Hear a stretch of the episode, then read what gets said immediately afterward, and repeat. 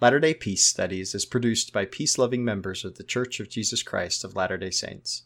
Any views expressed herein are not to be taken as official positions of the Church or its authorities. Latter day Peace Studies presents Come Follow Me. I'm Shiloh Logan. And I'm Ben Peterson. Thank you for joining us as we discuss this week's reading of Come Follow Me, as outlined by The Church of Jesus Christ of Latter day Saints. We're recording these podcasts from our homes, and so you'll often hear children playing, dogs barking, and babies crying. This is our life, and we love it. Our hope is that as we discuss these scriptures and truths, we will come to a more perfect understanding through experiencing the atonement of Jesus Christ and find greater peace in our lives.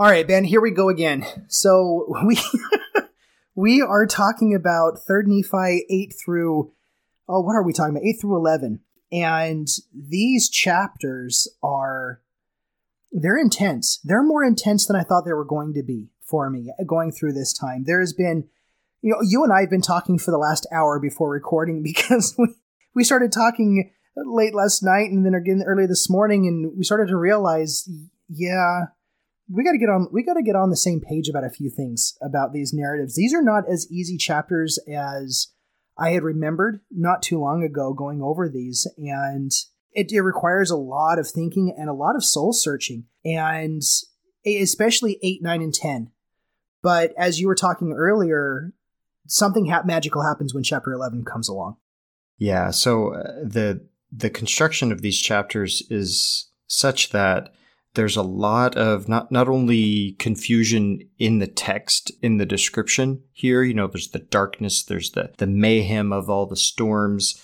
the people not knowing what's going on the weeping and wailing and all this stuff. Then you get to chapter 11 and it's literal light. It's a breath of fresh air. You know everything is clear.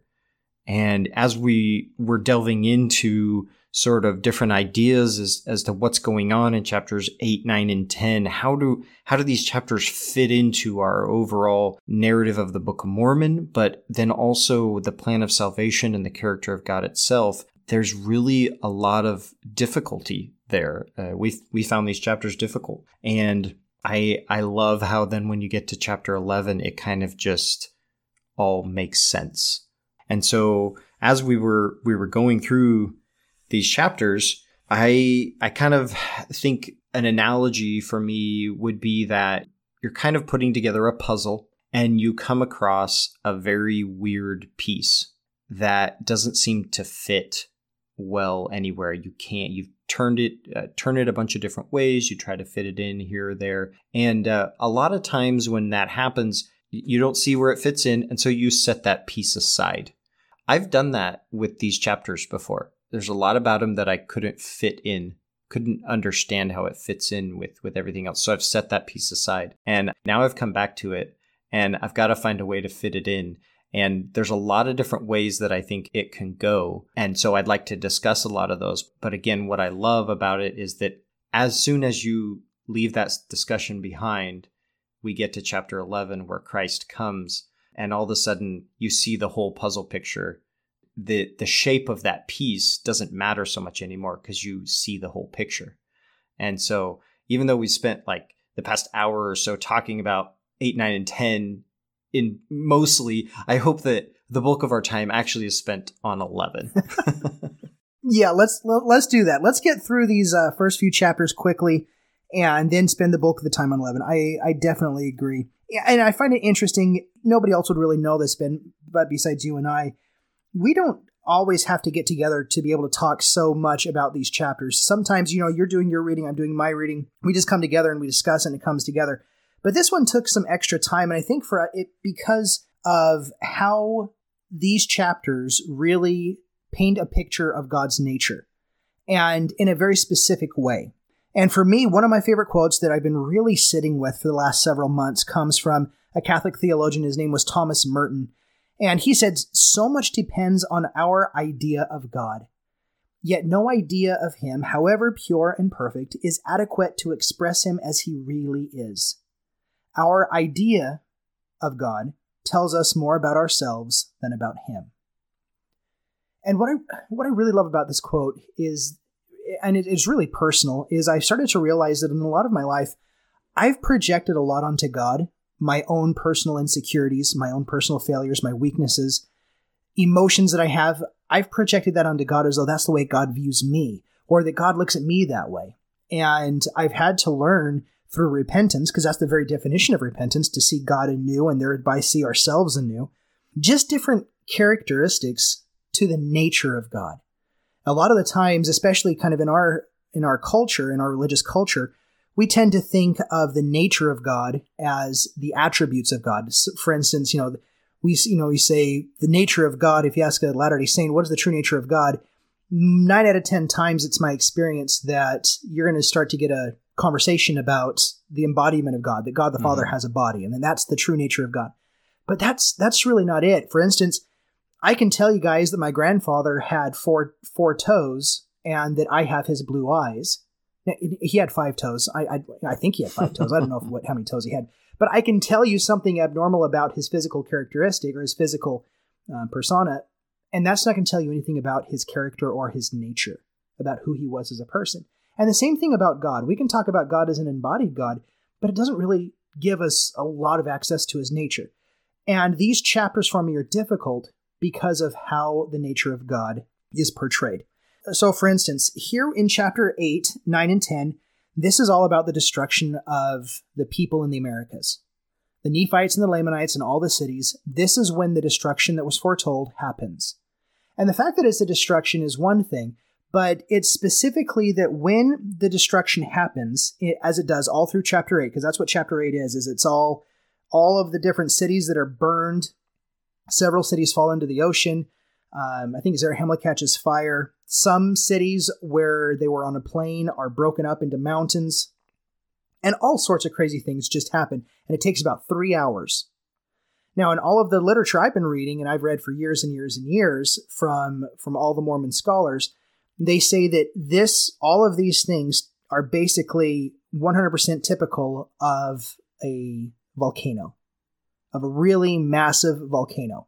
You're going to get thunderings, you're going to get massive whirlwinds, you're going to have darkness clouding, you know, the, the pyroclastic flows and all the other flows that come along and block out the atmosphere and cause darkness so thick that you can't light a match. All of these things, the liquefaction that occurs because of the earthquakes and the rumblings and sending cities down into the oceans, all of these things can be explained easily by one supervolcano happening. Now, where that happens, I don't know. But because of that, we have all of this literature saying this is a natural event that happens.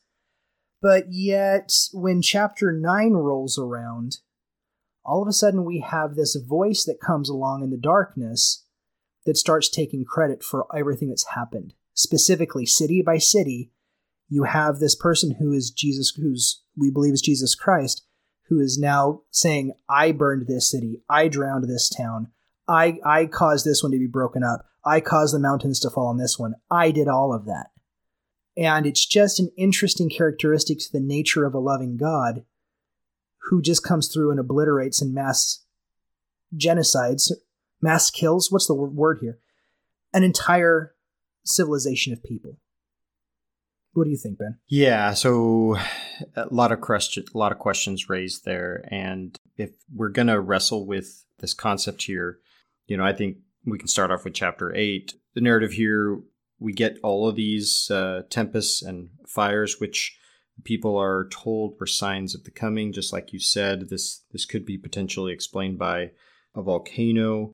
More to the point, this is symbolic of the confusion that's happening among the people because of their general state of wickedness. And then again, along with the symbolism here, which it is apparent that these things literally happened, but I just want to speak to the, the interesting symbology that we can learn in terms of what this means in, in relation to the people's relationship with God and then our relationship with God. And so I, I like how this can be symbolized here over in verse 21 of chapter 8. And there could be no light because of the darkness, neither candles neither torches, neither could there be fire kindled with their fine and exceedingly dry wood, so that there could not be any light at all. And there was not any light seen, neither fire nor glimmer, neither the sun nor the moon nor the stars, for so great were the mists of darkness which were upon the face of the land. This total lack of light and even ability to kindle light, at least from the perception of the people, the ability to do this really kind of drives home the the point of what Christ says when he says he's the light of the world. And if he is out of the world, right? He has died and his spirit is in the spirit world, then symbolically that light of the world has left. And so there's no way to to kindle that light. Now obviously this isn't hasn't literally happened universally because people are still alive and you you know without what we would call the light of Christ, people wouldn't even be able to breathe. But I, I do like the symbolism of that here. You know, we have the people that go through a great mourning phase I think one level of analysis of these chapters, you could probably find a lot of beatitude stuff here.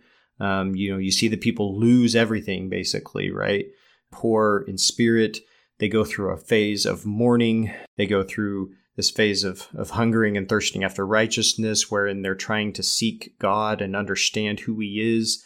And then they're they're filled with a, a greater understanding of Christ.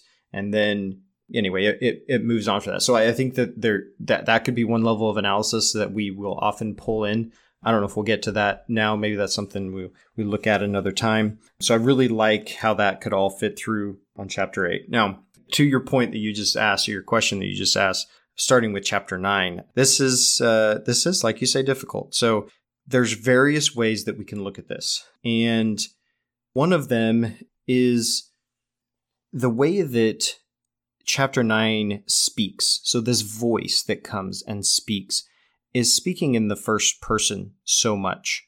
I, I, I, I, I, talking about everything that was done. We were discussing a lecture that Nibley, Hugh Nibley gave about this a while back, and he was describing this sort of literary device, I guess. This is sort of an ancient scripture type of literary device this sort of monologue that goes on where the god is announcing all of his great accomplishments or or deeds, right? And so, what, what was it? Aretalogy, something like that. Is that right? Yeah. So this is an interesting exercise in that here. All this to say that this can fit into an ancient scripture narrative of a people's view and concept and perception of God as such in their current state. And why I think this is an important way to view it, not the only way to view it, or not even the most important way to view it, is because it speaks to that point that you were talking about, where one of the ways that this can fit in is by saying, look, this isn't a revelation of the true nature of God, but this is a revelation of what the people perceive God to be. And what we can learn from it is that if we perceive God to be in the same way, then we, you know, we, that kind of gauges where we are in terms of our, our area of repentance and turning to an understanding of, of God and, and, and actual, his, his actual character. And so this sort of helps us sort of uncover our own um, thoughts and and ideas, as you were talking about, of God and how they relate to the actual truth, which is going to come up in chapter 11. To that point, you had a quote. I don't remember who it was by, but um, it made me think. Uh, you can you can bring it up, but it made me think of a talk by Jeffrey R. Holland that he gave. Oh, probably 15, 16 years ago or something like that. I think I think I was on uh, a mission at the time, so it would have been uh, at least 16, maybe 17 years ago. It was called The Grandeur of God. And part of his point in the talk was that Christ came to reveal to us the true nature and character of the Father. And that was the only way that we could know that. And so all of the other discussions and revelations, even that had been had before the time of Christ, could only do so much. And then when Christ actually came, it was something on a whole new level in terms of an understanding and revealing of his character. Even all the Book of Mormon prophets, you know, have talked all this time about who Christ is and tried to teach about him and everything like that. But we're going to learn more about Christ and his doctrine in one chapter than we have learned about him and his actual character and who he is in all of the rest of the chapters of the Book of Mormon up until this point, including these ones where he talks apparently for multiple verses if you have that quote, Shiloh, maybe that sort of succinctly describes what I'm talking about. Yeah, exactly. I, in fact, I just came across the quote today. I think it was even posted by the author today. His name is Brian Zahnd, and Brian Zahnd is one of my favorite Christian writers. He's an evangelical, but he he writes these books that are just fantastic, and and I love him so much. But he posted on social media, and he said, "For most Western people, God is the amalgamation of the philosophical omnis, omniscient, omnipotent, omnipresent, omni everything. What we end up with in this approach to understanding God are our own ideas, preferences, prejudices, and fears that are magnified to an omni degree. But a Christian understanding of God is entirely informed by Jesus. See, it's Jesus who gives definition to God, not the philosophical omnis. We don't know God according to the philosophical categories, but by the revelation of Jesus Christ. Jesus says, No one knows the Father except the Son, and anyone to whom the Son chooses to reveal him. This is Matthew 11 27. The whole point of confessing the deity of Christ is to know what God the Father is like. We must not mis- make the mistake of saying, I already know what God is like, and now I know that Jesus is God. No, see, that's backwards. It's Jesus alone who knows the Father and reveals the Father. The whole point of confessing the deity of Christ is to know what God is like. God is like Jesus. Every other idea about God, no matter where it comes from, must bow to the revelation of God as seen in and through Jesus Christ. Yeah. Okay. Now, I I love this. And when I first read this, I'm like, my goodness. See, in Mormon speak, this is why the Father is always turning over the speaking podium to Jesus Christ and telling us to hear him. Because it's through Jesus Christ that we learn of who the Father is. No one cometh through the Father but by through Jesus Christ. See, Jesus Christ is our advocate with the Father, right? He's not our advocate to the Father. He's not trying to like advocate us to a God that wants to condemn us. They're both our advocates. Jesus is our advocate with the Father. Now, this goes back to uh, a quote by Richard Rohr, who's a, who's one of my favorites, in a book that he has. Uh, it's it's an audio book, and uh, find it and read it on Scribd. It might even be on Audible.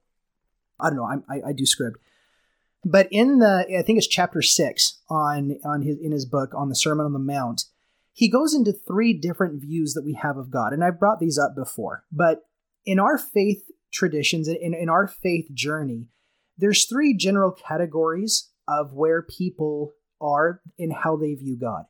The first category is where they usually see God as some kind of ambivalent, ambivalent God that doesn't really care about him. You know, maybe God comes around, maybe he doesn't. We're not really in the mind scope or really the desire of God, so we're just kind of relegated out to the side in the periphery. Then there's this second category. Not very many people stay in the first category believing in God for that long. They usually shift into the second category, and that's where the majority of people stay. They, they come there and they kind of build roots and they stay is in the second category. And it's in the second category where we call it it's we call it a transactional God. We call it a God that is there and is only for us so long as we are in a trans we are in a transaction with that God that he likes. So we obey his commandments, he gives us blessings. We perform this ordinance perfectly, he validates it for us. We do these things correctly, he reciprocates it with blessings. Now, if we don't do those things, then God is not always a loving parent or a loving, benevolent, compassionate person. God then switches into a destroyer. So then God is not 100% always for you. God can actually be 100% actively against you as well. And so, in that way, if you're not living up to God's commandments, you're not living up to God's way, God's coming after you and you're going to get destroyed. And so you always want to be in the correct transaction with him. Now, this constitutes the majority of the Old Testament. Saying the right prayers, saying the right, you know, giving the right ordinances in the right language, doing everything in the right prescribed manner, exactly say this thing, obey this, otherwise it's not valid. That's that transactional way of looking at it. Then there's this third way that is highly informed by the New Testament and by and by Jesus Christ. And this third way presents that the universe is always for you. That there is this kind benevolent universe and that God is always always for you. There is never a time that God is not for you. There's never a time that God is against you. That God is always there for you. Now, you can turn away from God, but God is always going to be there for you with kindness, compassion, and long suffering. Now, the reason why I've begun to see this third view as more consistent to the nature of God than the transactional view really came to me because of section 121. When it said that, when he's talking about the priesthood, right? And the priesthood we know is it's the power of God, it's the authority of God. John Taylor said it's the government of God. We, we learn that it's through the priesthood that God does everything with the universe, right? That he organizes all things. But it says in verse 41 no power or influence can or ought to be maintained by virtue of the priesthood. So, in other words, there is nothing about the priesthood that can, or even in a, in a wild thought construct, even ought to so there's no reality, there's no normative ethic, period. That the rights of the priesthood can only be maintained by virtue of the priesthood by persuasion, by long suffering, by gentleness, by meekness, and love unfeigned, by kindness, and by pure knowledge, which shall enlarge the soul without hypocrisy and without guile, reproving betimes with sharpness when moved upon by the Holy Ghost, but then showing an, afterwards an increase of love, lest at any time that person con- consider them to be an enemy. And then all these things in verse 46 that these dominions come upon us and everlasting dominions, all without compulsory means. And so for me, that's God. When I read the Beatitudes and the Sermon on the Mount and I read that Jesus and I read this about the priesthood, that for me speaks louder to this all loving, all compassionate, all.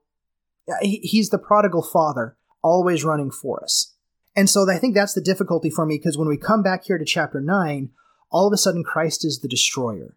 Now, in verse 10, another thing that brings up the difficulty in these passages is that in chapter 10, in chapter 10, what's going on is we have this phrase where Jesus comes along and he says, And again, how oft would I have gathered you as a hen gathereth her chickens under her wings, O ye people of the house of Israel, who have fallen? Yea, O people of the house of Israel, O that dwell in Jerusalem, all ye that have fallen, yea, how oft would I have gathered you as a hen gathereth her chickens, and ye would not. Now, I love that analogy. I love that. I love that imagery of just a hen there with, with the chicks just coming up underneath it. I've always loved it. But then he continues on, he says, O ye house of Israel, whom I have spared, how oft would I have gathered you as a hen gathereth her chickens under her wings, if ye will repent and return unto me with full purpose of heart. But if not, O house of Israel, the places of your dwelling shall become desolate unto the time of the fulfilling of the covenant to your fathers. Now, what's problematic for me, and the, what makes this difficult, is that it's not that just the hen is there gathering the chicks under her wing, and that the elements are beating down, and the rain is beating down, and the and the pellets and the and the hail or whatever is coming down that the hen is gathering, and it, and so it pelts the little babies that are out there that are just making themselves open to the elements. But in this way of thinking, it's the mother hen that turns into a carnivorous, vindictive, bloodthirsty killing of her own prodigy, of, of her own baby chicks. You're not going to be under my wing. Well, then basically, I'm going to see to it that you're not under any wing, and then goes out and actively kills them. In other words, see, this is what in, in atonement theory is called the penal substitution theory. It's that God is not always for you, He can actually be against you and it's that God is the atonement is basically God saving you from God. God's going to come out to kill you. But Jesus Christ comes in and makes the atonement so that God's not going to come and kill you. He's basically saving you from himself. Kind of like good cop, bad cop. Right. Yeah, it is like a one person good cop, bad cop. And Ben, I just I just can't get into that. That just for me, my my experience with God is not that. So that's what I've been wrestling with with these scriptures. And for me, that's what chapter 11 is just like. I hear these angels with harps and like choruses of angels be like, here's the answer. But that still doesn't really come back and give me a really clear answer about how to deal with 8, 9, and 10. I'm still grappling with it. And you said some fantastic things. And one of the things that I've loved what you said is that the voice of the people and how they perceive God is very often informs the way that they interpret what is being said. God speaks, and this is how the people interpret it, right? Yeah. So, um, multiple, again, going down with multiple ways that we can analyze and, and view this. Uh, some ways that I find a lot of truth in, and other ways that uh, fall a little more flat for me. But I think maybe discussing even some of the ones that that fall flat for us or or we don't necessarily agree with might be of value. You know, one thought that I I had come up that someone might might bring up that doesn't hold a lot of weight for me, but I think we we could discuss anyway, is the fact that Christ not only died but was resurrected. And so the resurrection means that everyone will be resurrected.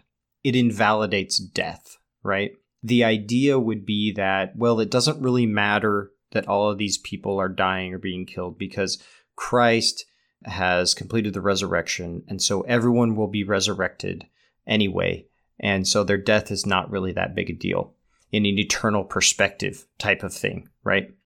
The reason that that uh, you, you can tell me what you think about that, but the reason that I don't think that that really gives us much is because if death is completely insignificant in terms of uh, the eternal perspective, then there's not much value to our life experience at all. And it's one thing to say that a Christian who has covenanted with God and taken upon himself the name of Christ has no fear of death because of the resurrection and, you know, will be okay with dying because of the covenants he's made and, and where he's at in terms of his commitment to Christ and his love for others. Uh, it's a it's a very different thing to say that because that's the case or that Christ has been resurrected and will resurrect it, that it's okay that other people are are killed or that in this context Christ actually literally kills those people. So I just don't I don't think that that mode of thinking yields much fruit and I, it doesn't taste good to me in that sense. Like it doesn't really help me understand who Christ is or become closer to him. I don't I don't feel any love in that explanation, right? Yeah, I agree. You know, it's one of Hugh Nibley's famous ways of dealing with this. And even many Christian theologians outside of the LDS tradition think this way that God can kill whoever God wants to, but we're not supposed to, right? So mm-hmm. it's like there's the divine standard and then there's the man standard. You know, he tells us to do these things. And a lot of the ways we interpret this through scriptures like, I, I, God, command you to forgive all people, I'll forgive who I will forgive, but of you it's commanded to forgive all people. For me, it's almost like there's a little missed portion of that scripture where God's like, "Oh, and by the way, I'm going to forgive everybody," kind of thing. and and so it's just you go forgive and you go do what you need to do and forgive everybody. Let me be God. And so that's really how I read that scripture is just I'm going to be God, you be you. Let me be me and let me do what I do and you go off and forgive everybody. And and so that that's how more of how I interpret that scripture as opposed to God's going to selectively just start forgiving who he will and what. And so in this case, it also that way of thinking and thinking that God can just go willy nilly kill whoever he wants to and that, and that we don't, especially when it's Jesus Christ, is that Jesus Christ made flesh. This is even going to the Lectures on Faith, chapter 5, paragraph 2, is that Jesus Christ was supposed to be the personification and he was supposed to be made flesh to show man exactly what it means to be like God, to show man's true ultimate potentiality. And if it's Christ who starts going off and killing willy nilly, we can't make that thing, well, God's going to kill whoever he wants to, and we can't because Christ's literal purpose is to show us the way to the Father. Right. And so this is where, again, it comes back to what Thomas Merton says. So much depends on our idea of God. But yet we find out that our idea of God is telling us far more about ourselves than is telling us about who He is. And so, yeah, I, I have a really hard time with that whole, well, God's just going to kill them. They're going to get resurrected anyway. No, no, no. That's not the point. Because at that point, when we, we want to make that the point, then this is like what Voltaire says. You know, if we believe in absurdities, we're going to start committing atrocities. And this is one of those absurdities for me is to believe that God is this way because all of a sudden we start to justify mortal actions based on what we think are divine characteristics. Well, if God accepts this, if God does this, then I can do this in the name of God. And for me, that that's like 101, taking God's name in vain. In our culture, we typically think that saying God's name in an expletive manner is taking God's name in vain. But I've come to find out that's in the weak scriptures, sauce taking God's name in vain. Right. I mean, that's like something you teach a three year old. Like, don't say that, you know, and, and that's kind of how you begin that instruction. But as adults, we really need to move beyond that. Yeah. I mean, that is just like, I mean, that that's literally primary sunbeam kind of stuff. When we really get into the nitty gritty, taking the name of God in vain is believing, accepting, and promoting and acting in things that we think God would be and do if He were here, that He would never condone if He were here personally. And that for me is I really had to evaluate and be like, okay, then, well, how do I know what I'm acting in is truly what God would be like? And for me, that's that is one of the fundamental reasons why the Beatitudes are such a big deal for me. Because going through the process and the story of the Beatitudes and what that yields on the on the back end of that discussion and seeing kind of the true nature of God and how you juxtapose that with the rest of the world's justifications for ethics, that's where God's nature truly begins to land for me personally anyway. So no, I don't get into that. I don't I don't believe that whole God's going to do whatever God's going to do. We're going to do it because as I said, Jesus Christ made flesh was supposed to show us what the way of being like God was. What would God do if he were here? That's what Jesus Christ is doing. Mm-hmm. Yeah, well said. So going back to uh, the point you brought up about sort of the the voice of the people collectively declaring what they believe God to be, their perception of him. And and I find this this concept fascinating. You know, when when you read sort of ancient literature, there's this concept of the vox populi, and this is the proto-democratic voice of the people, right? And and it's something that's proclaimed and sort of established as a de facto truth because the people have proclaimed it.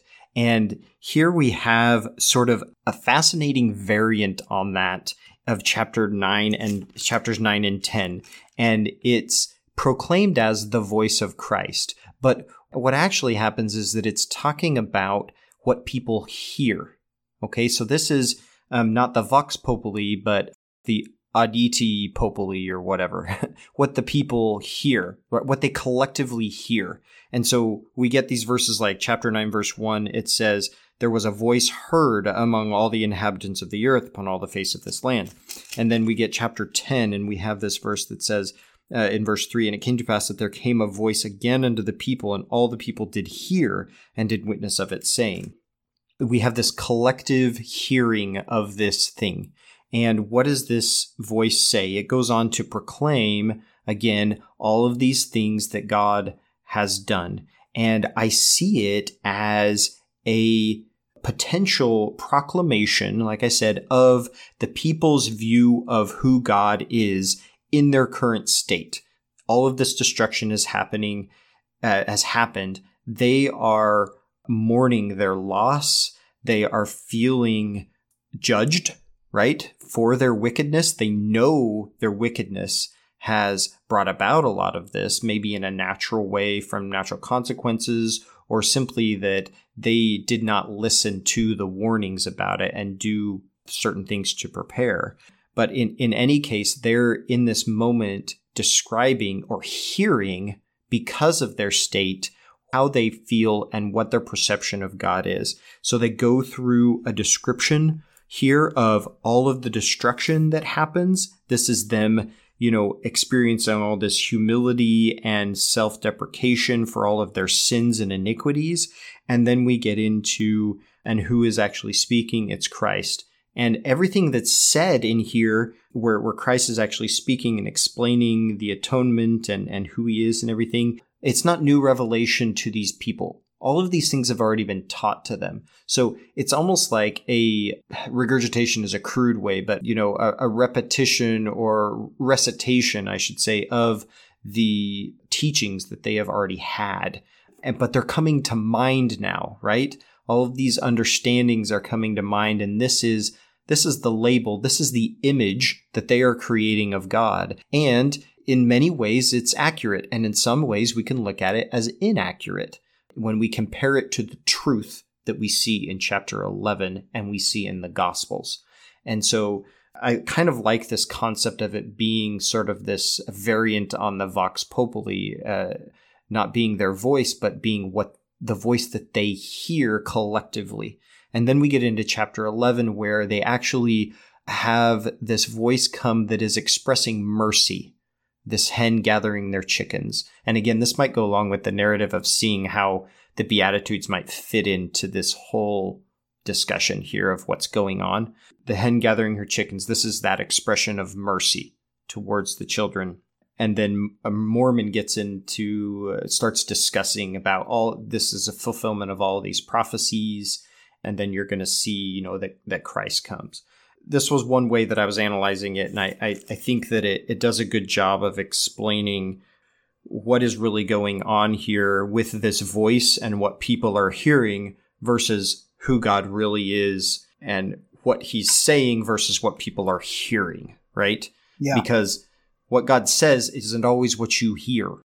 What you were saying right there brought up something in my mind. I went back to Samuel the Lamanite real fast while you were talking, and I perused this place where he gives the actual sign of Christ's death. I'm going to read that real fast. It's in Helaman chapter 14. But behold, as I said unto you concerning another sign, a sign of his death, behold, well, let me back up. Let me go to verse 19, because in fact, you know what? Let me back up a little Let's bit. Let's go to First Nephi chapter. You know what? Let's just go to First Nephi. let's just go all the way back and then like let's do all this over.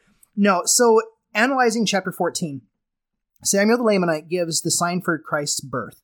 Then he starts talking about Samuel the Lamanite talking of the resurrection. That there's going to be this repentance and this resurrection, and this resurrection is going to redeem all mankind.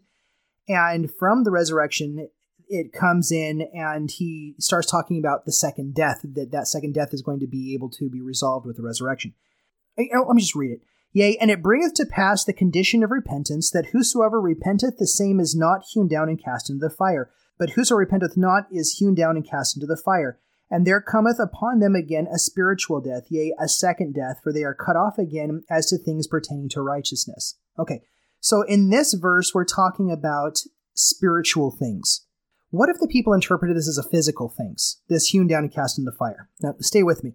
On verse 19, Therefore repent ye, repent ye, lest by knowing these things and not doing them, ye shall suffer yourselves to come under condemnation, and ye are brought down unto the second death. So the second death we know is that after the first death, which is death, you know, like death, death, like the separation of the body and the spirit, this second death is basically damnation or to be out of the Father's presence. And so he just concludes here with the second death. Then Samuel proceeds forward in verse 20. But behold, as I said unto you concerning another sign, a sign of his death, behold, basically his first death. Behold, in that day he shall suffer death, the sun shall be darkened and refuse to give its light, and also the moon and the stars, and there shall be no light upon the face of the land, even from that time that he shall suffer death for the space of three days, to the time that he shall rise again from the from the dead. Yea, at that time he shall yield up the ghost, there shall be thunderings and lightnings for the space of many hours, and the earth shall shake and tremble, and the rocks that are upon the face of this earth, that are both above the earth and beneath, which ye know at this time are solid, or the more part of it is one solid mass, shall be broken up. Yea, they shall be rent in twain, and shall ever be found in the seams and the cracks and the broken fragments in the face of the whole earth, yea, both above the earth and beneath. And behold, there shall be a great tempest, and there shall be many mountains laid low, like unto the valley, and there shall be many places which are now called valleys, which shall be made mountains, whose height is great. And many highways shall be broken up, and many cities shall become desolate. And many graves shall be opened up, and yield up many of their dead, and many saints shall appear unto many. And behold, thus saith the angel unto me, for he said unto me that there should be thunderings and lightnings for the space of many hours. And he said unto me that while the thunderings and lightnings lasted in the tempest, that these things should be, and the darkness should cover the face of the earth for the space of three days. And then the angel said unto me that many things, greater things than these, to the intent that they might believe that these signs, that these wonders should come, and to pass upon all the face of the land, to the intent that there should be no cause for unbelief among the children of men. And this to the intent that whosoever will believe might be saved, and that whosoever will not believe, a righteous judgment might come upon them, and also that they are condemned, they bring upon themselves their own condemnation. Okay? Now, he concludes by saying in verse 30 and 31, And now remember, remember, my brother, and that whosoever perisheth, perisheth unto himself, and whosoever doeth iniquity, doeth it unto himself. For behold, ye are free, ye are permitted to act for yourselves, and behold, God hath given you a knowledge that ye hath made you free. Okay. The reason why I read all of that was to show is that nothing in Samuel the Lamanite's prophecy said that only the wicked are going to be destroyed. Nothing here actually dictates in the prophecy that was given to them the idea that those who are going to be destroyed are the wicked or the righteous. Now, the reason I find that interesting is because then once we come over here to chapter 8 in 3rd Nephi, after everything has been destroyed, the first thing that Mormon documents people are saying is, Oh, that we had repented before this great and terrible day, and then would our brethren have been spared, and they would have been burned, in, they would not have been burned in that great city Zarahemla. And in another place they were heard to cry and mourn, saying, Oh, that we had repented before this great and terrible day, and had not killed and stoned the prophets and cast them out. Then would our mothers and our fair daughters and our children have been spared, and not have been buried up in the great city of Moronihah. And thus were the howlings of the people great and terrible. I find this fascinating that the prophecy never said about the wicked, that the, the people's own projection here is that if they had been righteous, they would not have been destroyed. Right. But my question is that if it was a natural event like a volcano, in what manner would they have been saved? Would they have been saved? Are, are we to conclude here that these innocent children who were also killed here, as they said here, that these mothers and our fair daughters and our children have been spared, are we to conclude that they were wicked? that this whole indiscriminate killing of the masses of all these people were just they were just completely wicked and something's telling me no that's that's not the full story because then once this voice comes along and starts going city by city by city in chapter 9 you know zarahemla have i burned with fire? Moroni have i caused to be sunk in the in the depths of the sea and all its inhabitants drowned? All of the inhabitants men women and children. Now, and this is where I don't, I, I again, I depart from Hugh Nibley on this because Hugh Nibley also brings up a lot of the times that it's it's okay for us to kill the you know the generation that God kills once they become so wicked that the next generations are just going to be in iniqu- fallen into iniquity, and he uses that in his lecture on this topic, and I just don't follow that there because of this verse, the the last verse in chapter eight, when he's talking about parents talking about their children being burned and, and drowned and being destroyed. These parents who were supposedly righteous enough to be spared, their own children are dying. So there's an indiscriminate killing going on in this natural this natural event that's not exactly you wicked people are destroyed, you righteous people aren't, right? And so as he's going city by city claiming this, I'm beginning to see a lot of this as projection. The people's projection onto what they think is God, because at this point, God the Father has not announced Jesus Christ yet. This is not a point yet where they have seen. Now, Ben, when you were talking and I uh, before recording, you brought up a really interesting point, and and all of a sudden a lot of things started to click for me when you said it. But it was in chapter eleven when they start to hear the voice and they don't know where it's coming from and they don't even understand it, and it comes and it comes and it comes, and finally the Father comes, right? But in chapters 9, they totally hear this voice, right? This is supposedly a voice they hear. So what's different? What's different between the voice in chapter 9 and the voice in chapter 11 that they can't understand? Why is it that the Father announces himself there, but here Jesus comes and supposedly says all these things, and they can supposedly hear him as plain as day? Yeah, and uh, I I think there's a couple couple ways to go on that one we've talked about with sort of that vox populi type of thing you know this collective uh, not just projection but making their their image of god and there's plenty of truth in that right? You know just because people are are feeling something about uh, how they're experiencing god doesn't mean that it's all wrong. It just means that we have to compare it to what the actual truth and what's the standard who's our exemplar? It's christ. And so you know there's plenty of truth there and and and scripture that we can pull out of this and and things you know for instance like verse 20 and 21 are just gorgeous you know of, of chapter 9 i love them so uh, there is one other potential concept here and um i, I Shiloh, we talked about possibly not even discussing this. I would say you, say you this, didn't if- want if- to? You didn't want to? And i was like you know what? I, I love what you said about the puzzle piece because eh, for anybody listening this is not to say that we think this is the case. It's just it's another way of like turning the puzzle piece and thinking huh that's a different image there. What does that mean? So t- turning puzzle pieces to see what fits where so in that spirit ben go ahead because I, I really do actually like when you proposed this to me this morning I, I spent all day thinking about this i'm like how how, are we going to really talk about this? Is this something that we're really going to talk about? And like, how is he going to talk about this one? And then when you kind of explained it to me, I was I was like, wow, that that fits that fits in a lot of areas, and it does not really conform to the standard way of thinking about this. So anyway, go ahead. Yeah, so there's there's a, another pretty large caveat that I'd, I'd throw on this. If I were writing a book about this, which will never happen, by the way, I don't I don't write books like I don't run, you know. Um, so if I were to ever write a book about this, it, this idea that uh, that I'm just now sort of exploring and and and hashing out more as just a a, a curiosity is it wouldn't even be a footnote. It'd be like buried in the appendix somewhere, and only somebody who like wants to read every word of the book would come across this. Okay, so I'm not proposing this as as something, and and the reason that I say this is that this idea that I, I want to explore a little bit is going to potentially sound blasphemous to some people, and I ask them to just listen for a minute. Okay, and and this is it chapter 9 starts off with a couple verses here. Um, I'm going to start with verse 2.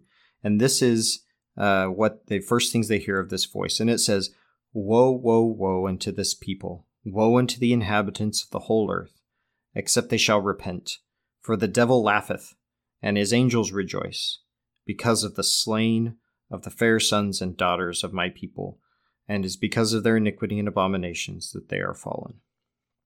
So, you know, we talked about Shiloh how the voice here is is very different from the voice that we get in chapter 11.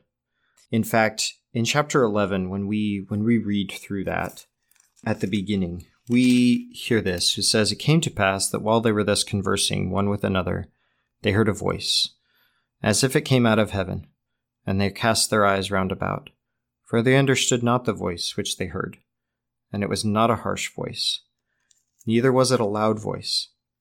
Nevertheless, and notwithstanding it being a small voice, it did pierce them that did hear to the center, insomuch there was no part of their frame that it did not cause to quake. Yea, it did pierce them to the very soul, and did cause their hearts to burn. And it came to pass that again they heard the voice, and they understood it not. And again the third time they did hear the voice, and did open their ears to hear it and their eyes were towards the sound thereof.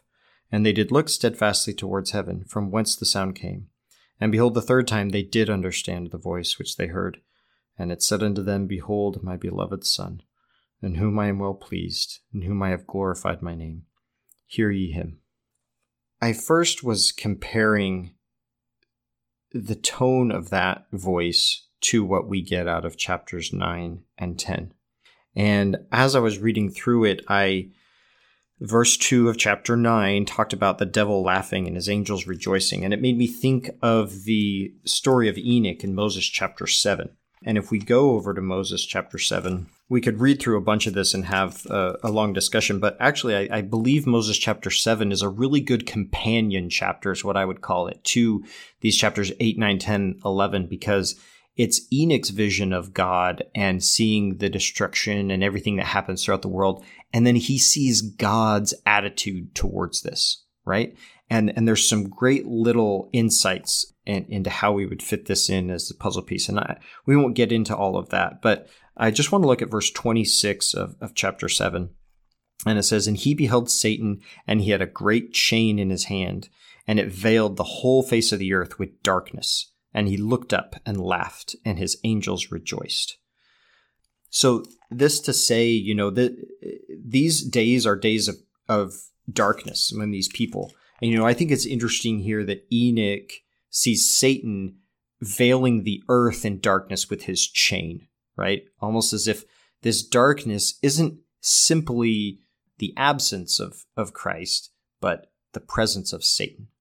And in this darkness, we get this voice, and it says a lot of things that are inconsistent with what we might call the character of God. And so, what I wanted to propose and explore a little bit is that if Satan were to come to the people at this time and talk to them, what might be some things that he would say to them? And would he give them much comfort or would he shame them? Would he talk about all of the, the awful things that have happened and it's all their fault and it's their fault that all of these innocent people have died and and all and would he not uh, mix in some truth with it? Would he not potentially proclaim himself to be Christ to be the only begotten? As i started kind of looking at this i i remembered uh, moses chapter 1 this is moses' experience with seeing God and then Satan coming. If we take it as a template for how Satan tries to emulate Christ and deceive us, it's a very fascinating way to fit fit or compare to these chapters, especially like 8, 9, and 10. And then 11 when you get into the full picture here of Moses' experience. It, it would be beneficial, I think, if you were going to look at this, if you wanted to consider any of the, this, this idea, that you read through those chapters again, eight, nine, and ten, and what is your feeling? You know, what are you what are you getting from these chapters? What what is your opinion of God as you are hearing him speak? And how then does that compare to those just those opening few verses where the Father announces Christ in chapter 11 and Christ comes down and he presents himself as the one who died for them, not saying, I destroyed all these people because of their iniquities. He's saying, I allowed myself to be destroyed because of your iniquities. And look at the evidence of this. Come, touch the nail prints in my hands and feet, and see me. Again, compare that. I'm going to read some of Moses. Compare the two sort of uh, feelings that we get from these scriptures. So Moses has his experience with God, and it says, And the presence of God withdrew from Moses, that his glory was not upon Moses, and Moses was left unto himself. And as he was left unto himself, he fell to the earth. And it came to pass that it was for the space of many hours before Moses did again receive his natural strength like unto man. We have this phrase, many hours, right? So he is this experience happens, and he just he said to himself, Now for this cause I know that man is nothing, which thing I'd never supposed, because he just viewed all these creations of God, sort of akin to what Enoch experiences. But these people have just witnessed all this destruction, right? And it's this enormous destruction, and they're just awed by the power of what they perceive to be God. But now mine eyes have beheld God, but not my natural, but my spiritual eyes. For my natural eyes could not have beheld, for I should have withered and died in his presence. But his glory was upon me, and I beheld his face, for I was transfigured before him. And it came to pass that when Moses had said these words, behold, Satan came tempting him, saying, Moses, son of man, Worship me. And it came to pass that Moses looked upon Satan and said, Who art thou? Behold, I am a son of God, and the similitude of his only begotten. And where is thy glory, that I should worship thee? For behold, I could not look upon God, except his glory should come upon me, and I were transfigured before him. But I can look upon thee in the natural man. Is it not so, surely? I mean, again, compare your experience and the experience that the people have in hearing the voice of the Father in chapter 11 and Christ actually coming to them versus their experience and their attitude and feeling and state of being in the previous chapters when they're hearing the voice. They're in darkness, destruction. They're weeping and wailing. They're mourning the loss. They think it's because their punishments because of all these things and all these innocent people have died. And that's their experience when they're hearing all of these things versus again chapter 11 when they hear the voice of the father. So moses says but i can look upon thee in the natural man is it not? So surely blessed be the name of my god for his spirit hath not altogether withdrawn from me. Or else where is thy glory for it is darkness unto me this is what the people are in complete darkness right now this is the in in more ways than one, but at least a symbolic way, right? The absence of Christ, the absence of the light of the world, the darkness.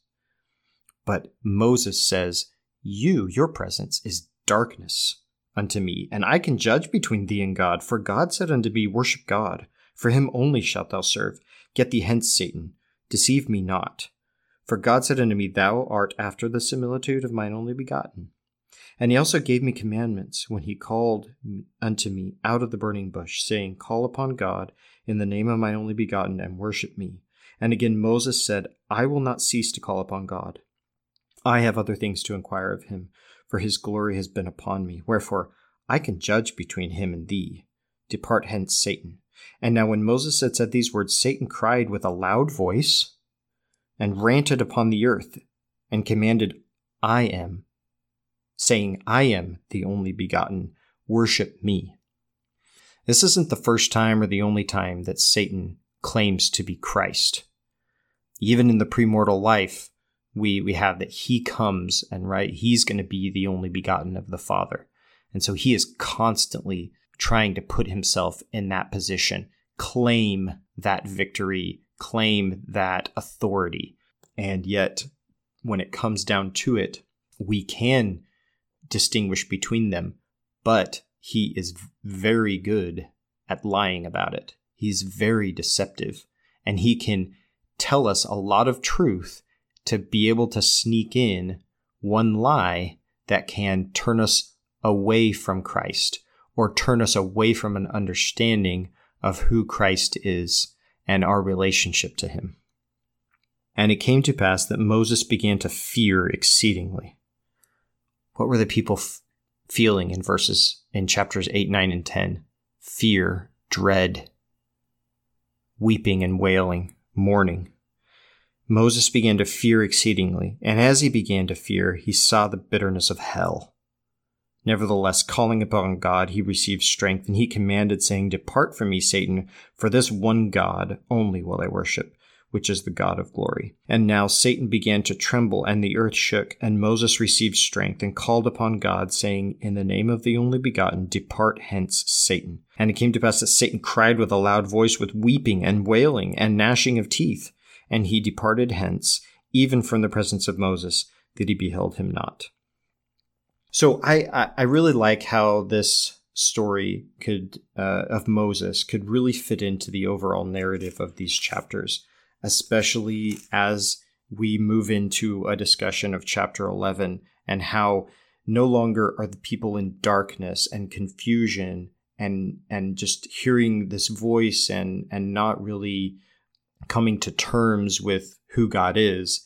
But then in chapter 11 when they hear this voice it's no longer a voice that just everybody instantly understands it's something that they have to put a little bit of effort into and be still and really listen and seek it to understand it.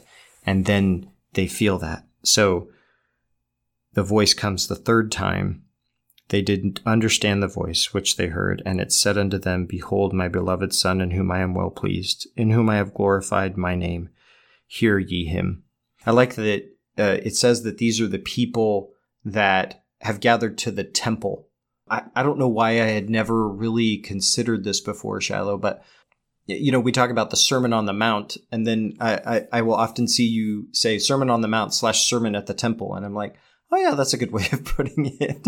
I, I, I, hadn't, I don't know why I'd never heard it termed that way. We, uh, you know, we always just say Sermon on the Mount, but you know, Sermon at the Temple is a good way of saying, hey, we need to include this account to the people of Nephi, which you know, after this time for a while, they don't even identify with with that anymore.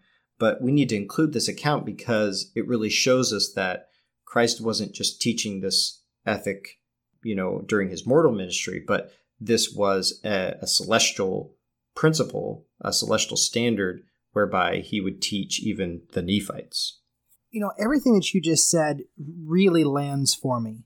And that's and and you were you're like, I don't think we should talk about this. I don't think we should bring this up. like I said, you know, let's take all of that and just throw it in an appendix at the back of the book and say, look, if this is uh, useful to you, great. If not, don't burn me at the stake. right.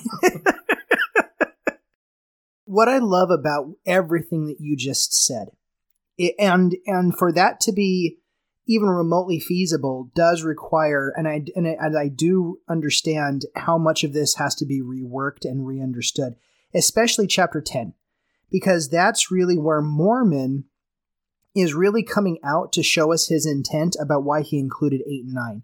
Mormon has a perception of what happened in 8 and 9.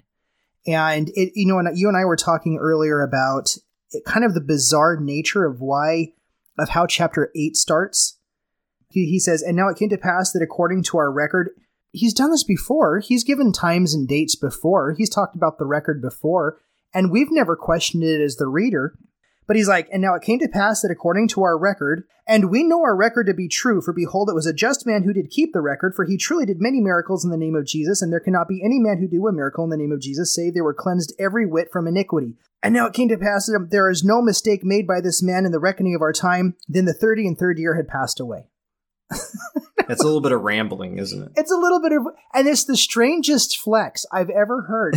where I'm like, I'm like, I'm I'm 422 pages into this story, and you've given dates like all the way down year by year moment after more moment month after month i haven't questioned anything you've said but for whatever reason he launches into this weird validation that this was the 30 and fourth year and i I wasn't going to question you at this particular juncture. yeah, like why? Yeah, methinks thou of, doth protest too much. right, but I'm like, I'm kind of getting to question you now. I, you know, yeah. But uh, you know, he he's a little bit strange there. But then here in chapter ten, I find it's interesting that Mormon is very much, I think, acting in this moment like Matthew in the New Testament. He's trying to show how Christ fulfilled the law. Mm-hmm. And I think in a lot of ways, now don't burn me at the stake. I think in a lot of ways, what might be happening and there and there's a lot of evidence here in 10 and i don't want to go into a long explanation of it because i, I do i want to jump into 11 but i think mormon is also maybe projecting a little bit onto the story for his intent to be able to show that that the whole thunderings and lightnings and tempests and earthquakes and the destruction and that whole thing was a fulfillment of all the words of the prophets. But like we went back to third Nephi or we went back to to samuel and Samuel never said it was the wicked that were going to be destroyed. He simply said that things were going to happen. And then it's the people's narrative that they believed it was because, and then that voice, that voice that claims to, in your, in what you said, that it says, I am Jesus Christ, says, I destroyed the wicked that the righteous might be preserved. And how blessed are you? And then we have Mormon kind of saying, and that proves that the story that all the prophecies were fulfilled. So I do recognize if what you were saying, Ben, is true, Mormon may have misunderstood that first part and tried to read into and, and maybe misread it for his intent to trying to prove the scriptures, missed the other part of it. Yeah. If if that's the way that that's going. So I do recognize that for that to be the case, there is going to have to be kind of a working. But the thing is, is I'm okay with that. For me, I can accept that Mormon is a prophet. I can accept that the Book of Mormon is true. I can accept that it is a legitimate record of Jesus Christ and that we're about ready to start talking about the most beautiful parts of scripture in the entire book of Mormon. And I'm I'm completely okay with that. And for me, what you you know what may be perceived by many people as heresy, I'm okay with looking back at the as like a historian looking back on these chapters and saying, you know what, there's a lot of interpretation here. There's a lot of first-hand, second-hand, third-hand accounts, translation issues with Joseph. A lot of things are going into this record. And one of the things that I love, I just love about Mormon, and and it's and and really, honestly, I I just almost fanboy over him through the whole thing, is the fact that when he wrote the uh, the title page, where he says that if there are faults in this record, they're the mistakes of men. Wherefore, almost like this pleading, wherefore, please, please, if I've messed up, please don't condemn the things of God for the things that I messed up on, that ye may be found spotless at the judgment seat of Christ. And I love that humility in Mormon. I love the fact that he may have been doing his best. This may be as accurate as an account. Eh, who knows? Maybe it happened exactly like it's in the Book of Mormon and I'll grapple with it and I'll get to heaven and Jesus will be like, hey, listen, this is what it is. This is who I am. And I'll be like, you know what? Maybe that lands for me good right now. Maybe it doesn't. I'll figure it out, but I'm going to be okay with it. And if Jesus comes along, he's like, listen, um, and Mormon's like, oh man, I got a few things wrong. I'm going to be like, cool, whatever. But chapter 11, man, I just, to be able to think and, and and part of how chapter 11 starts ben i think is really telling especially for everything that you just said if i heard a voice of god speaking all of that stuff my conversation would be a little bit different than this because it says in chapter 11 verse 1 and now it came to pass that there were a great multitude gathered together of the people of nephi round about the temple which was in the land of bountiful and they were marveling and wondering one with another, and were showing one another the great and marvelous change which had taken place. Basically, the land had been completely tore apart and reevaluated, right? And they were also conversing about this Jesus Christ, of whom the sign had been given concerning his death. Not the voice that they heard, mm-hmm. not the message that they had heard, not how it pierced them to the very center and soul, but that, and they were conversing about this Jesus Christ of whom the sign had been given concerning his death. Going back to Samuel the Lamanite, that's all that had been given. And then all of a sudden, in that, and it came to pass that while they were thus conversing one with another, they heard a voice, as, it, as if it came out of heaven and they cast their eyes round about, for they understood not the voice that they heard, and it was not a harsh voice, neither was it a loud voice. Nevertheless, and notwithstanding, it being a small voice, it did pierce them that did hear it to the center, insomuch that there was no part of their frame that did not cause to quake. And it did pierce them to the very soul, and it did cause their hearts to burn.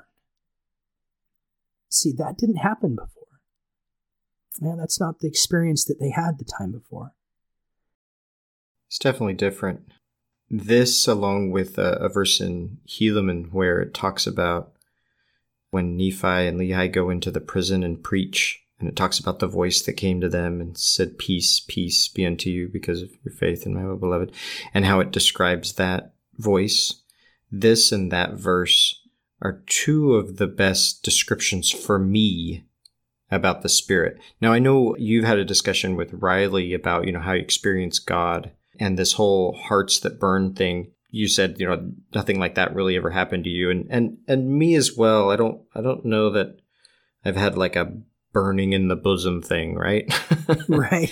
um, what will happen actually it happens less now than when I was a teenager. And I feel like I was just starting to understand how the spirit was speaking to me. It often my heart would race, but it wasn't an anxiety race. It was more like a, a, not, not exactly adrenaline, but the excitement you get when you get like a new idea and you get kind of giddy. It was that kind of race. Like my heart would race like that. And it doesn't quite happen to me that way anymore. I would say every other word of this verse, besides the like heart burning thing, which happens to me, but not because of the spirit, the every other part of this verse actually really speaks to me and and and very much describes experiences that I've had with the Spirit. So I just love it. And I also love how that description is for the first time they quote unquote hear the voice, but they don't understand it. And isn't that interesting that they can feel the voice without knowing what it actually says? And that is preparing their hearts to actually listen to what it actually says. And so I, I just love that how how the voice of the Lord it comes and it's patient, right? It's it's constantly it's saying the same thing over over again and it just finally works their hearts into being able to receive it. And even that first time that they quote unquote hear it, it affects them in a way that is a, a preparatory way to then finally receiving more truth. And and who knows but that if you keep listening, you'll hear more. Right? Is there more? You've heard something and you think, oh, wow, that's great. Is there more? Maybe we should do a whole podcast just on this chapter, Shallow, because we're, I mean, we're already at that point. But uh, this this verse is just so beautiful to me. You know, going back to the beginning and how we started, when I come here and I read verse 6 and 7, and behold, the third time they did understand the voice which they heard. And this is what it said unto them Behold, my beloved Son, in whom I am well pleased, in whom I have glorified my name. Hear ye him. This goes back to what we brought up before with Brian Zahnd. And I want to read that again, because with everything that we've talked about before, maybe it'll land a little bit different. Because Christ in 8 and 9, if that is Jesus, or whatever voice that is, that's an aretalogy. That's what, what Hugh Nibley talked about. It's a literary device where God is basically speaking about himself and his great his greatness, his miracles, his power, everything that he is about, the things that he can bring about. That's what an aretalogy is. In other words, his omniscience, his omnipotence, his omnipresence. He's it's a bringing forward of his power. And so that's what 8 and 9 are all about. It's a discussion of power. This is my power. This is what I've done. But listen again to how Brian Zahnd puts this, and then think about this in chapter 11. For most Western people, God is the amalgamation of all the philosophical omnis omniscient, omnipotent, omnipresent, omni everything. What we end up with in this approach to understanding God are simply our own ideas preferences, prejudices, and fears magnified to the omni degree. So think about this in the case of the Nephites. How did how were they perceiving God? How did they project their own fears, their own sadnesses, their own sorrows supposedly onto this God? This God that was omniscient, omnipotent, omnipresent, omni everything. See, but a Christian, going back to Zahnd, but a Christian understanding of God is entirely informed by Jesus. See, it's Jesus who gives definition to God, not the philosophical omnis. We don't know God according to philosophical categories, but by the revelation of Jesus Christ. Jesus says, No one knows the Father except the Son, and anyone to whom the Son chooses to reveal him. Matthew 11 27. The whole point of confessing the deity of Christ is to know what God is like. We must not make the mistake of saying, I already know what God is like, and now I know that Jesus is God. No, see, that's backwards. It is Jesus alone who knows the Father and reveals the Father. The whole point of confessing the deity of Christ is to know what God is like. God is like Jesus. In every other idea about God, no matter where it comes from, it must bow down to the revelation of God as seen in and through Jesus Christ. So here, when we have the Father, coming down, and now we're going to have the true nature of God. Now the Father is bearing testimony. Now the Father is bearing testimony. Now the Father is introducing the Son as the spokesman. Now the Elohim comes down and introduces Jehovah the spokesman to the rest of the council and the family of God. Now it's the time where he comes down. Behold, my beloved Son, in whom I am well pleased, in whom I have glorified my name. Hear ye him. And it came to pass that as they understood, they cast their eyes up again towards heaven, and behold, they saw a man descending out of heaven, and he was clothed in a white robe. And he came down and stood in the midst of them, and the eyes of the whole multitude were turned upon him, and they durst not open their mouths. even one to another, and wist not what it meant, for they thought it was an angel that had appeared unto them. And it came to pass that he stretched forth his hand, and he spake unto them, saying, Behold, I am Jesus Christ, whom the prophets testified shall come into the world. And behold, I am the light and the life of the world, and I have drunk out of the bitter cup which the Father hath given me, and have glorified the Father in taking upon me the sins of the world, in the which I have suffered the will of the Father in all things from the beginning. I love what you said there, Ben, in that in the beginning, in those few chapters in 8 and 9, it's God that comes along and destroys the outward wickedness. But this Jesus here says that he's the one who suffers the wickedness for all people. See, here's the true message of Jesus Christ the one that the Father testifies, and the one that the Father comes down to be able to tell us how we can become and to know who He is. That Christ has drunk out of the bitter cup which the Father hath given, and it's glorified the Father in taking upon the sins of the world, in the which Christ suffered the will of the Father in all things from the beginning. And it came to pass that when Jesus had spoken these words, the whole multitude fell to the earth. For then they remembered that it had been prophesied among them that Christ should show himself even unto them after his ascension into heaven. See, what's powerful about that is Jesus supposedly introduces himself back here in chapter 9, verse 15. But here it's completely different. Yeah, I have been trying to get this talk by Jeffrey R. Holland to load. Grandeur of God. I can't get it to open for some reason. But um, it is something that if you want to sort of uh, delve into this concept of Christ being who reveals the Father to us, you know, Doctrine and Covenants talks about it quite a bit as well. But uh, from an LDS perspective, Jeffrey R. Holland gets into this. It's a it's a beautiful, wonderful talk where he basically says the same thing that uh, you quoted from Brian Zahnd there. And this is the example of that here in, in chapter 11. He invites the people to come forth and actually witness of themselves and, and see everything that's hap- that has happened and who he is so that uh, they know not just uh, with the faith that they have they have believed that he would come but uh, that they have a perfect knowledge now of who he is. It's great here where he then just calls Nephi up.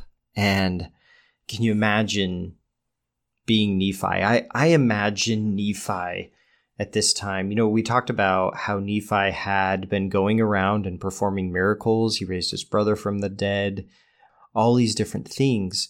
Imagine Nephi now meeting Christ I imagine Nephi having had visions prior to this time and witnessing Christ's ministry, having having seen it, quote, you know, in a sense firsthand, and then being able to to actually see and meet Christ.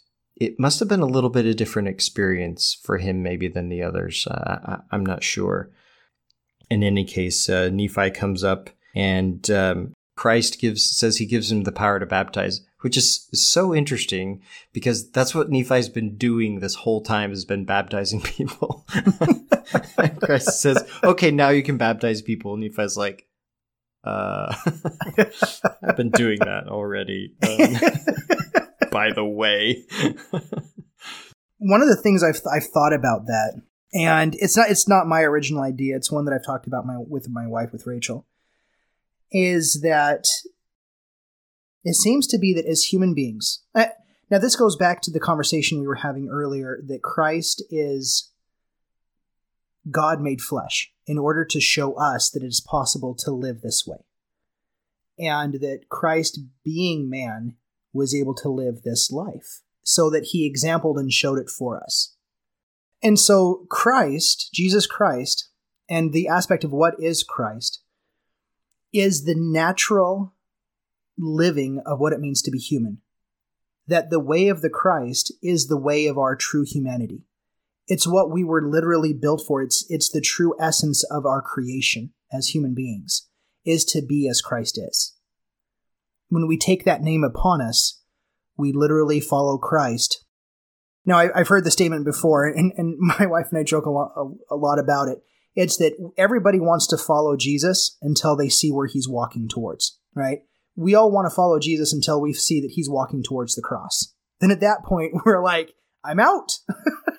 like I'm done. But the fact is, is that those who take upon themselves the name of Christ, we are called to do for each other in temporal and finite matters what Christ has done for us in infinite and eternal matters.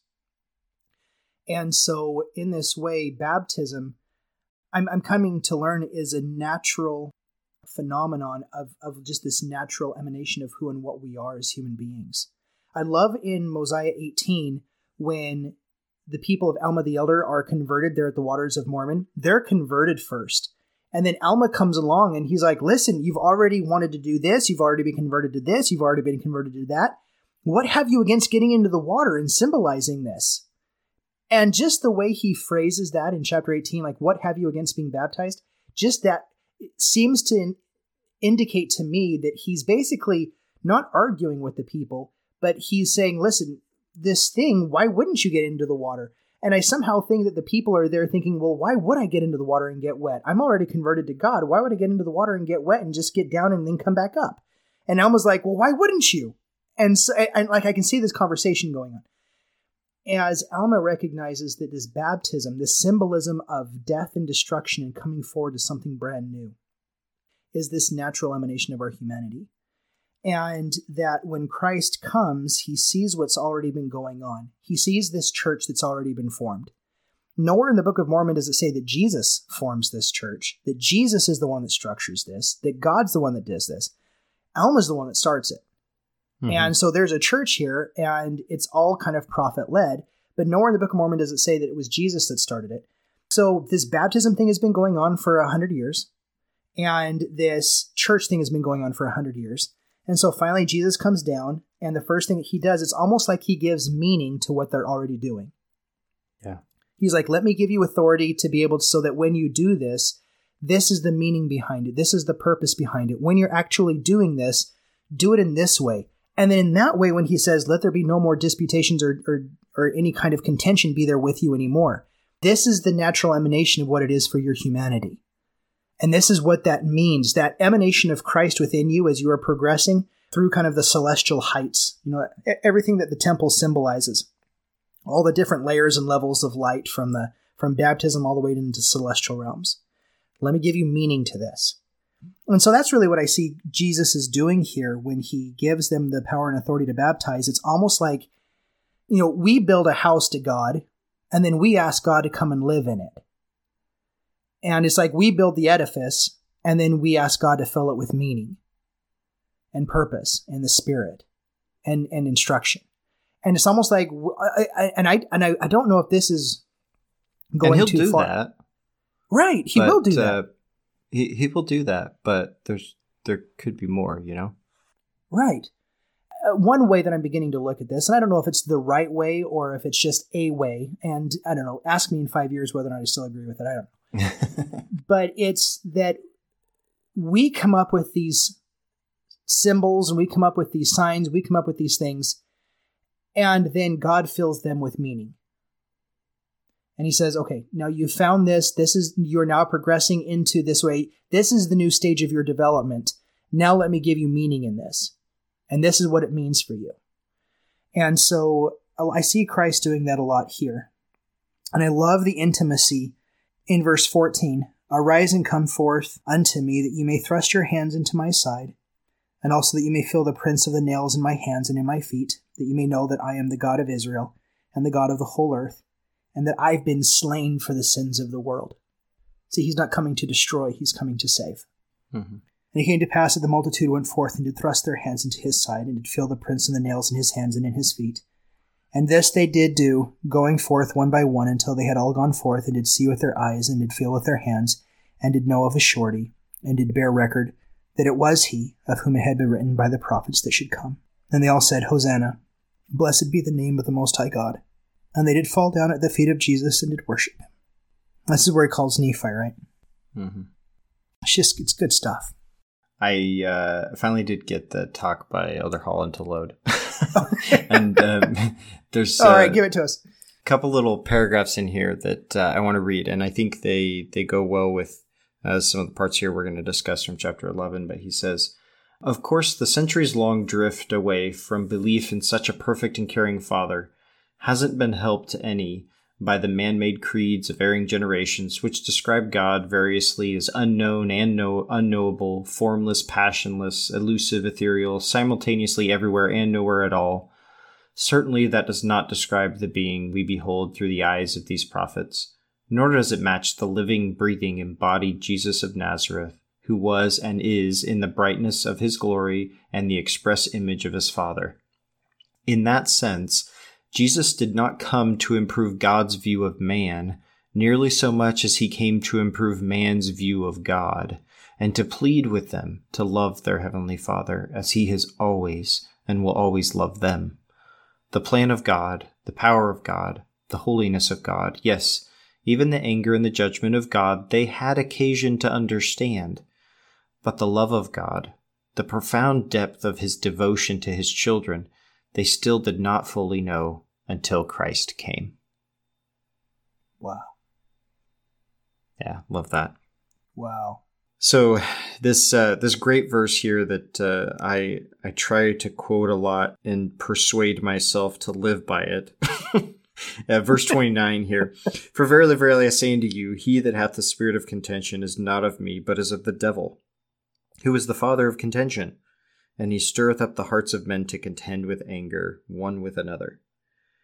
There's there's an idea that that I wrestle with from time to time to to be able to articulate well, and it's it's something to the effect of, and I th- I think I saw you post a, a quote that was pretty well succinct about it the other day. Something to the effect that you know peace is is uh, often or always I don't know which uh, that's part of the wrestling and articulation of this I'm trying to figure out but peace is is often uh, more important than being right something to that effect maybe you could find that quote that you said but I, I think that's a you know that's something like what Christ is is saying here and I think he's saying something much more profound than that don't get me wrong but that his doctrine is not about contention. You know, I I hear so often whenever it's it's brought up that you know Christ is the Prince of Peace and he wants us to renounce war, and it's like, but Christ said he came to bring the sword and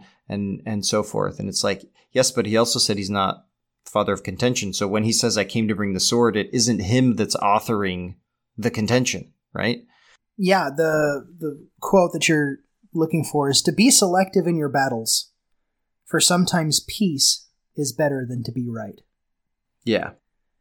Yeah, so this isn't talking about acquiescing, this isn't talking about ba- backing down.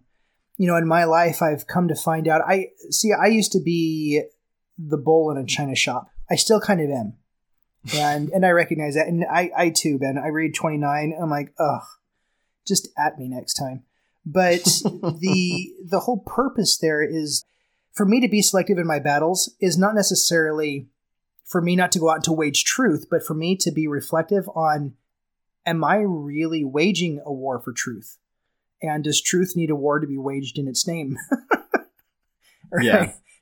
Does reality need, do I need to go out there and to defend the law of gravity today? Yeah, maybe I do. But the gravity is just gravity and I'll just maybe let gravity do its own sermon today and let everybody just go out and experience it. I don't think I necessarily need to defend it. And if somebody's going to question it, largely I'm just going to shrug my shoulders and move on with life. So, in this way, if someone's arguing against gravity, maybe it's better just to be able to create harmony, reconciliation, love, brotherhood, compassion, as opposed to telling the other person all the ways that they're wrong so that you can be right. Yeah, I love how he follows this up. Behold, this is not my doctrine, to stir up the hearts of men with anger, one against another. But this is my doctrine, that such things should be done away. Behold, verily, verily, I say unto you, I will declare unto you my doctrine. Then Christ goes into a discussion, seemingly poetic uh, and and redundant at times discussion about the Father, the Son, and the Holy Ghost, right?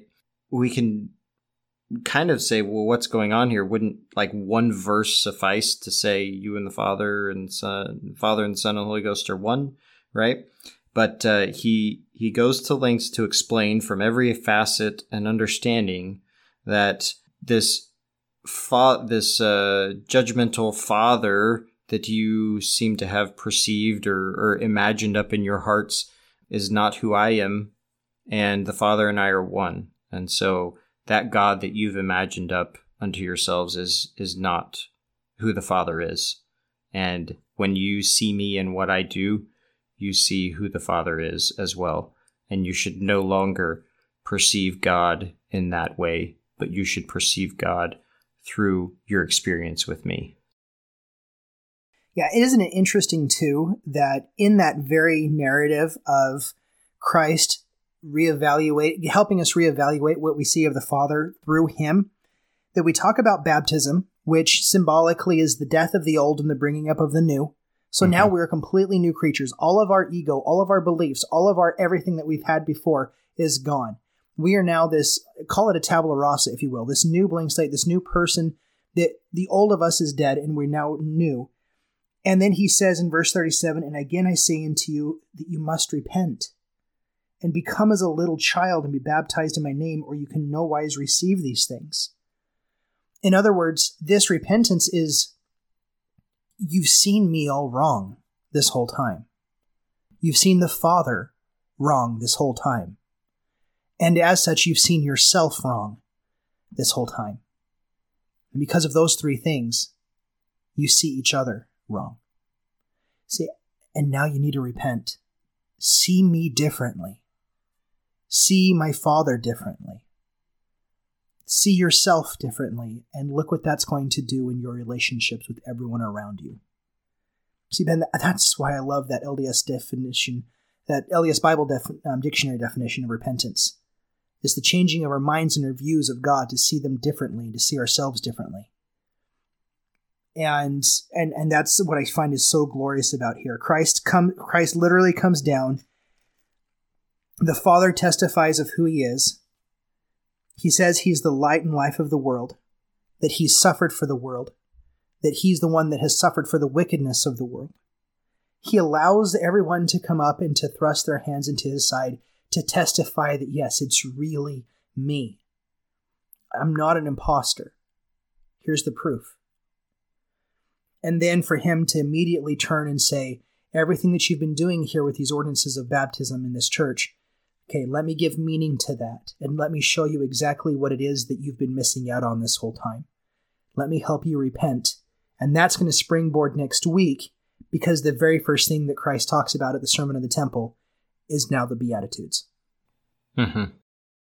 Yeah, it's it's it's beautiful introduction to that in how he he brings that in beautiful chapter, uh, one that uh, I think is, like I said before, justly read over and over and analyzed and reanalyzed and discussed and and uh, felt and sat with as it should be and could continue to be. And uh, I think uh, part my only lament here is that I, I just feel like Christianity at large misses out on so much when they don't accept this and for all that it, it could be and it could add to their experience uh, with Christ.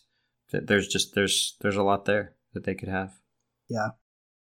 Well, everyone, thank you for listening so far. Thank you for listening through this all. Then we've gone over longer than we have before. I I started this recording this with you, Ben, tonight with a heavy heart. I didn't know quite where to go with this, where this ended up going for me. Now I have things in my head, like, for instance, the first vision when God the Father comes down and tells Joseph Smith, you know, Satan was there before that, right? Yeah. and so now I'm thinking about that. And then just be in the New Testament in Matthew 5, be just right before Christ goes and in, in Matthew chapter 4, Jesus is tempted of the devil. And so the devil appears and there's the whole temptation there. And then Jesus rebukes him and sends him away. It's a repeated get... pattern throughout scripture. Like I said, you know, there's so many things about it that fit that I just, I'm not saying I believe it's the case, but I, I, I it's something that I, I really want to keep chewing on a little bit Oh So- my goodness. Yeah. When you when you, again when you brought that up to me this morning, I'm like, um, yeah. Let's not say we did. Let's not do that and say we didn't. I just let's just let's kind of avoid that. But when you talked to me about it, I just was like, wow. We let, let's just at least put this out there. Now now it's recorded. Now we're gonna now we're gonna put it out there. Everybody, tell us See what if it think. survives editing. See what survives editing. All right, everybody, tell us what you think. Um, what what's present for you in this discussion? What have you thought about? What has been uh, part of your feelings in this? Um, as you read these chapters, what were your feelings of Christ in both eight and nine, and here in chapter eleven? Give us some ideas, some pointers about how you would talk about the, the Sermon on the Mount or the Beatitudes, if that has been a, a thing for you and we'll do that. Now, maybe next week, Ben, you and I had possibly discussed maybe doing a two-part episode again with the sermon, with the beginning of the sermon here, contextualizing it. It's just there's so much here. We I mean, we've been doing these Thursday night Zoom meetings for uh for a group that we're in, and literally we spent one week going over each beatitude, and it took us ten weeks to go through it. And it's like we took ten weeks, and it was every night was amazing, just taking one beatitude at a time. I don't know how I'm going to get through the whole thing in just even an hour, just just the beatitude. So anyway, we'll figure it out and then meet back here next week. Great. Awesome. Well, until next time, I'm Shiloh Logan. And I'm Ben Peterson. Thank you guys for listening.